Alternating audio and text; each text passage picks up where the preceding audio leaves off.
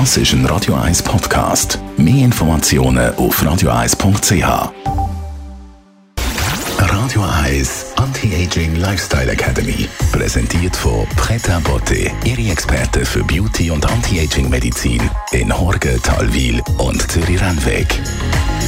pretabotte.ch es gibt sogenannte Schönheitshormone, die wollen wir ein bisschen genauer anschauen mit unserer Anti-Aging-Expertin, Frau Dr. Garlin Zepter. Frau Dr. Zepter, es gibt tatsächlich Hormone, die für Schönheit zuständig sind, oder was wir darunter verstehen? Das ist nicht das Hauptanliegen der Hormone, aber by the way gibt es welche, die einen schöner machen, attraktiver. Und eins, das, äh, da wo wir gar nicht drüber diskutieren, ist das Östrogen das weibliche Hormon, das weibliche Hormon. Das weibliche Hormon, Männer produzieren das übrigens auch. Aber es gibt eine interessante Studie, wo man Frauengesichter analysiert hat in Abhängigkeit von ihrem Zyklus. Und kurz äh, vorm Eisprung, wenn der Östrogengehalt eben hoch ist, dann sind Frauen am attraktivsten. Also das ist wirklich spannend, wie das geht. Und es liegt daran, dass die Durchblutung der Haut dann besonders gut ist, der Wassergehalt, ist natürlich besonders gut, weil Östrogen dazu führt, dass man mehr Wasser binden kann. Das führt dazu, dass kleine Knitterfältchen verschwinden, dass man prall aussieht, dass die Haut irgendwie jung aussieht. Aber es hat noch viel mehr andere Effekte, die indirekt sind. Das klingt alles so wahnsinnig gut und ich fürchte eben schon, der Körper hört irgendwann ein bisschen auf, das Östrogen zu produzieren. Das ist, glaube ich, das, was in der Menopause am frappantesten ist. Eigentlich plötzlich dieses, dieser Wechsel der Haut, dass sie plötzlich grau wird, fahl wird, weil gerade die Hautzellen viele Östrogenrezeptoren haben.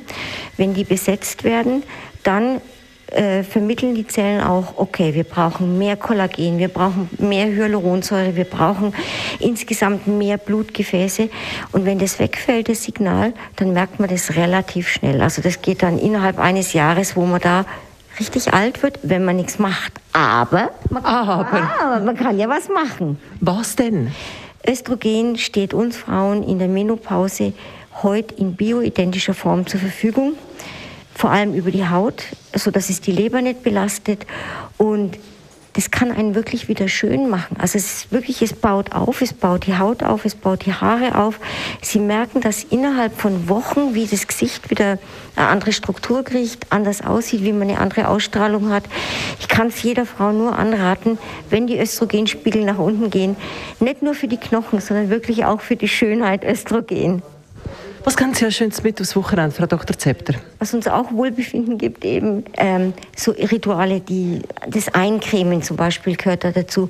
Und das ist auch gegen trockene Haut, jetzt gerade im Winter, was ja auch immer ein Teil vom Östrogenmangel ist.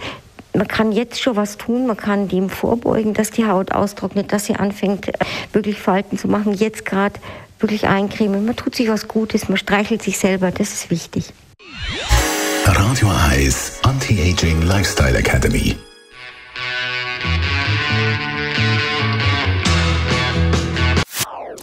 Das ist ein Radio 1 Podcast. Mehr Informationen auf radio1.ch.